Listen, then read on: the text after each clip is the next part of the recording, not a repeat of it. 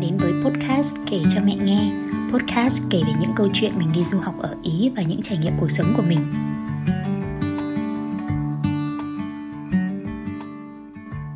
Cuộc sống giống như một biểu đồ hình sin, hiếm khi diễn ra một cách bằng phẳng. Chúng ta vươn lên đến những nốt thăng đẹp đẽ, rồi lại nhanh chóng trượt dài xuống những nốt trầm tưởng chừng rất khó để vượt qua. Kỳ học Erasmus của con ở Ba Lan nhìn lại, hóa ra cũng diễn ra một cách uyển chuyển như thế. Có lúc vui thì cũng thật vui, mà có những lúc buồn thì cũng thật buồn. Thế nhưng nhìn lại thì quãng thời gian ấy cũng vẫn là một khúc nhạc tuyệt đẹp cần lưu lại vào trong cuốn nhật ký âm thanh này. Ba Lan là lựa chọn cuối cùng trong danh sách các nước con muốn tham gia trao đổi. Con không biết nhiều về đất nước này, chỉ được biết qua lời anh chị đi trước rằng đây là một nơi có mức sống rẻ, người dân nói được tiếng Anh và nhiều cơ hội việc làm cho sinh viên. Chỉ ngay sau một ngày ở Kraków, con đã cảm nhận được cuộc sống của mình đã có khởi sắc hơn so với thành phố cũ rồi. Khởi sắc khi email được trả lời trong vòng 3 nốt nhạc, nhà trọ thuê được với mức giá hợp lý, có đầy đủ tất cả mọi thứ con cần và chỉ cách vài bước chân là có thể tìm ra các cửa hàng tiện lợi. Hệ thống giao thông công cộng ở đây không hề thua kém, thậm chí còn phát triển hơn các thành phố khác. Phương tiện giao thông công cộng ở Kraków có máy bán vé tự động ở trên xe, trên tàu và có cả ứng dụng trên điện thoại để người dân có thể tự mua vé và tự kích hoạt theo đúng lịch trình của mình. Con cảm thấy việc tự động hóa này đã giúp cho người dân không phải hớt hải chạy tàu và xếp hàng đợi mua vé nữa, cũng tiết kiệm được nhân lực làm việc trên xe. Hiệu suất công việc cũng được thể hiện trong phong cách làm việc của người dân nơi đây. Con luôn muốn dành lời khen đặc biệt tới tổ chức sinh viên Erasmus ở Kraków, hoạt động vô cùng hiệu quả và năng suất, nên sinh viên quốc tế bọn con luôn có những hoạt động xuyên suốt kỳ học. Các thầy cô trong phòng hợp tác quốc tế xử lý các vấn đề của sinh viên vô cùng có hệ thống và tức thời. Nhà trường còn có phòng tư vấn tâm lý dành cho sinh viên quốc tế trong các trường hợp sinh viên gặp khó khăn về tâm lý khi thích nghi với môi trường văn hóa mới. Tất cả mọi thứ khiến con cảm thấy mình không còn hối hận khi đặt chân tới thành phố này. Ngồi ngẫm nghĩ lại thì con mới phát hiện ra rằng đây là lần đầu tiên trong 6 năm đi học con có một phòng trọ riêng. 4 năm đi học đại học ở ký túc xá rất vui, 2 năm học thạc sĩ vẫn ở ký túc xá. Có một phòng trọ riêng được làm điều mình thích mà không sợ phiền toái đến ai, rất tự do. Khoảng một tuần ở thành phố mới, con đã tìm thấy những người đồng hương ưu tú ở đây. Tất cả các em đều trẻ tuổi hơn con mà mỗi người một nét, nhưng ai cũng có sự cầu tiến và cầu toàn trong học tập và công việc. Thế là chị em bọn con kết dính với nhau. Kỷ niệm đáng nhớ nhất vào ngày đầu gặp mặt của hội chị em đồng hương đó là chuyện con bị mất ví trên đường về. Thời điểm đó là lúc chiến tranh Nga và Ukraine đang diễn ra căng thẳng, nên dòng người nhập cư từ Ukraine đổ về Ba Lan tị nạn ở các bến tàu xe là rất nhiều. Khi con báo tin là con mất ví, các bạn trong hội sinh viên Erasmus đã giúp con viết lên trên các nhóm đang tìm. Bạn đồng hành của con cũng bảo sẽ cùng con đến sở cảnh sát để khai báo. Lúc đó con vẫn có linh cảm là ví tiền của mình sẽ được trả lại, dù không có một manh mối rõ ràng nào cả.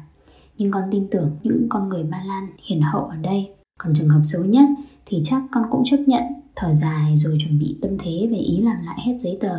Thật may, đúng 2 ngày sau đó con nhận được một email từ văn phòng hỗ trợ sinh viên báo rằng có một chiếc ví đen của một sinh viên bị đánh rơi. Thế là con đã bỏ ngang tiết học tiếng Ba Lan để đến địa chỉ trong email tìm ví. Thật may mắn, đó chính là ví tiền đã mất của con, vẫn còn nguyên vẹn giấy tờ và thẻ ngân hàng. Chỉ có số tiền mặt khoảng hơn 100 euro bị mất. Con không cảm thấy quá tệ về chuyện mất tiền, nên đã mời bạn bắt đi của con đi uống nước, ăn mừng và mua tặng cô chủ quán bánh mì một bó hoa tulip để cảm ơn cô vì nghĩa cử cao đẹp mà đối với con là hết sức có ý nghĩa trong thời gian này.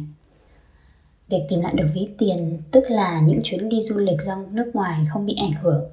Con có một chuyến đi tới Pháp vào tháng 3, thế nhưng khi đến Pháp, con cũng gặp một số trục trặc vấn đề về tàu xe và để đảm bảo an toàn cho bản thân mình thì con phải tự thay đổi lịch trình quay về Kraków. Việc di chuyển dày đặc khiến con cũng mệt mỏi và mất sức rất nhiều. Vừa về đến Kraków, con nhận được điểm làm việc nhóm của bọn con rất thấp. Trong cùng thời điểm đó, bọn con đang loay hoay nhận lịch thuyết trình về Việt Nam để giới thiệu với bạn bè quốc tế. Thế nhưng do con đi du lịch nên chưa thể hoàn thiện với các chị em cùng tham gia. Lúc đó cảm thấy sóng sin như đang trùng xuống vậy. Con bắt đầu tìm cách cải thiện tình hình, hẹn các bạn cùng nhóm ra làm bài nghiêm túc ở quán cà phê, cùng các chị em đi cắt lược, rút gọn và phân chia lại bài thuyết trình. Những việc trong tầm kiểm soát thì chỉ cần cố gắng sẽ cải thiện được kết quả. Và sớm thôi những niềm vui lại đến. Đến trước ngày thuyết trình giới thiệu về Việt Nam thì con nhận được một lời tỏ tình vô cùng đáng yêu từ bạn cùng nhà. Thế là từ đó sống Xin có vẻ bắt đầu lại đi lên. Buổi gặp gỡ quốc gia tới Việt Nam ngày hôm sau tuy có chút trục trặc ban đầu nhưng cuối cùng vẫn diễn ra thành công rực rỡ và nhận được rất nhiều phản hồi tích cực từ các bạn khán giả. Hình ảnh quốc gia và con người Việt Nam đã được truyền đi với nhiều dấu ấn đậm nét và tạo ra một nền móng vững chắc cho các buổi gặp gỡ quốc gia kế tiếp của ban tổ chức. Sau đó, kết quả bài tập nhóm của bọn con cũng đã được cải thiện đáng kể. Lúc đó, trong mắt con, Kraków cũng trở lên xinh đẹp đến lạ. Con thích những buổi chiều tan học đầy nắng phủ lên về cổ kính trang nghiêm của trường đại học của con. Đó là những chiều hoàng hôn cạnh sông Vistula, ngắm thiên nga và vẻ kiêu hãnh của chúng đổ bóng lên trên mặt nước, nhuốm màu trời chiều, là những buổi dạo phố cổ mân mê xoay tua bin của những chiếc hộp nhạc với những giai điệu cổ điển như Thư gửi Elise hay khúc ca Bốn mùa. Những con đường và dòng người dạo phố cùng những bản nhạc sống biểu diễn bởi những nghệ sĩ đường phố đến từ Ukraine qua Ba Lan tị nạn. Đó là những buổi sum vầy với đồng hương trong căn bếp nhỏ để làm những món ăn thật đơn giản, tiết kiệm mà vẫn thỏa mãn nỗi nhớ hương vị quê nhà. Có một căn bếp tiện nghi, con cũng bắt đầu tập nấu ăn, tập thịnh ăn ngon, không xuề xòa và bỏ qua chuyện ăn uống nữa. Công việc làm thêm của con lúc đấy cũng rất thuận lợi, con được đi tới những nơi mình thích, được thử những món mỹ phẩm đắt tiền mà mình ao ước bấy lâu. Có một người để sẻ chia lịch trình hàng ngày vào mỗi buổi sáng. Cuộc sống như vậy đối với con là niềm hạnh phúc to lớn nhất trong suốt 2 năm du học của mình. Ở Ba Lan, con đã có một cuộc sống bận rộn, gặp những người bạn chất lượng có ảnh hưởng tích cực đối với mình. Vì thế nên con đã tạm không còn nghĩ về những điều tiêu cực trước đó nữa. Chuyến đi Hà Lan vào tháng 4 ngắn ngủi cũng rất vui. Dù chỉ vỏn vẹn có 2 ngày thì những mục đích chính là ngắm hoa tulip, ngắm cối xay gió cũng đã được thực hiện. Con vẫn mang theo laptop để tranh thủ đợi sân bay mang ra làm bài tập. Thế nhưng trong lúc sơ hở, laptop con đã bị rơi nhẹ và màn hình không còn hiển thị gì nữa.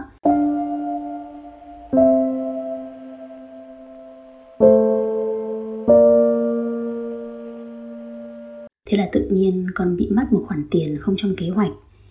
Vì đã có kế hoạch về Việt Nam, nay lại mất thêm một khoản trên trời rơi xuống, khiến con lại phải thắt chặt chi tiêu của mình. Con đã bắt mình cắt giảm tiền ăn uống, điều chỉnh kế hoạch du lịch hàng tháng và các khoản ăn uống bên ngoài. Sau thử thách ăn mì Ý và xúc xích trong vòng 1 tuần thì con cảm thấy lối sống này không tốt cho sức khỏe và cũng không thể tồn tại lâu được.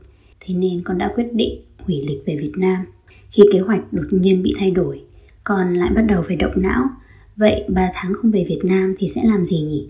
Thế rồi tự nhiên suy nghĩ cứ ùn kéo đến, không có trật tự, khiến con rối tung rối mù và cũng loay hoay chẳng biết làm gì. Rồi tự nhiên sự khác biệt về ngôn ngữ và văn hóa bắt đầu xuất hiện, khiến con và bạn cùng nhà gặp khó khăn trong việc chia sẻ và thông cảm cho nhau. Công việc của con lúc đấy cũng trở nên nhàm chán, không đem lại nhiều kỹ năng như mong đợi nữa.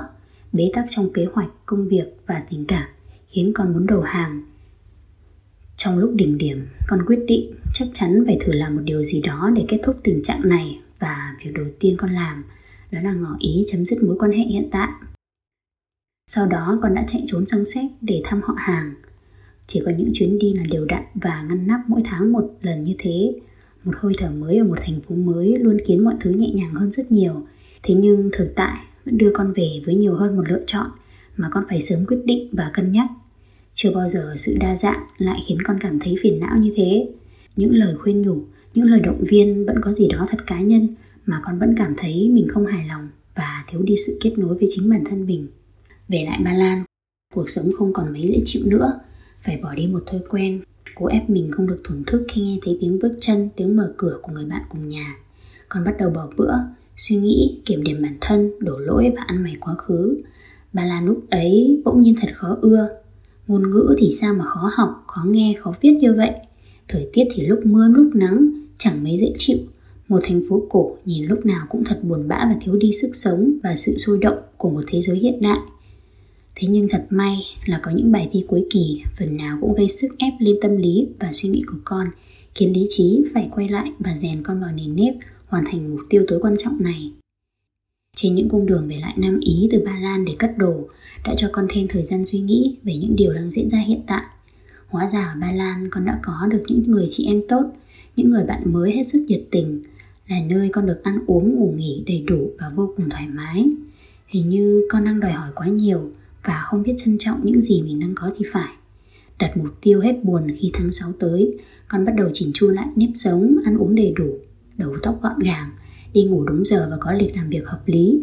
Lúc đó con đã hạ quyết tâm rằng dù có ra sao, dù bất cứ con đường nào con chọn và dù con đường ấy có một người đồng hành hay không thì con vẫn phải bước tiếp. Dù một mình thì cũng phải vươn lên thật mạnh mẽ và hiên ngang. Con bắt đầu tìm lại được kết nối với mọi người, quay trở lại hoàn thành công việc học tập, ôn thi, bớt suy nghĩ lo lắng và trách móc những điều không thể sửa chữa. Quay lại với Ba Lan, một tinh thần mới, con dồn hết sự tập trung vào các kỳ thi còn lại để có thể yên tâm thực hiện chuyến đi trong mơ tới Thụy Sĩ. Khúc mắc về tình cảm cũng được giải quyết khi bạn ấy chủ động nói với con về suy nghĩ của bạn về hai đứa.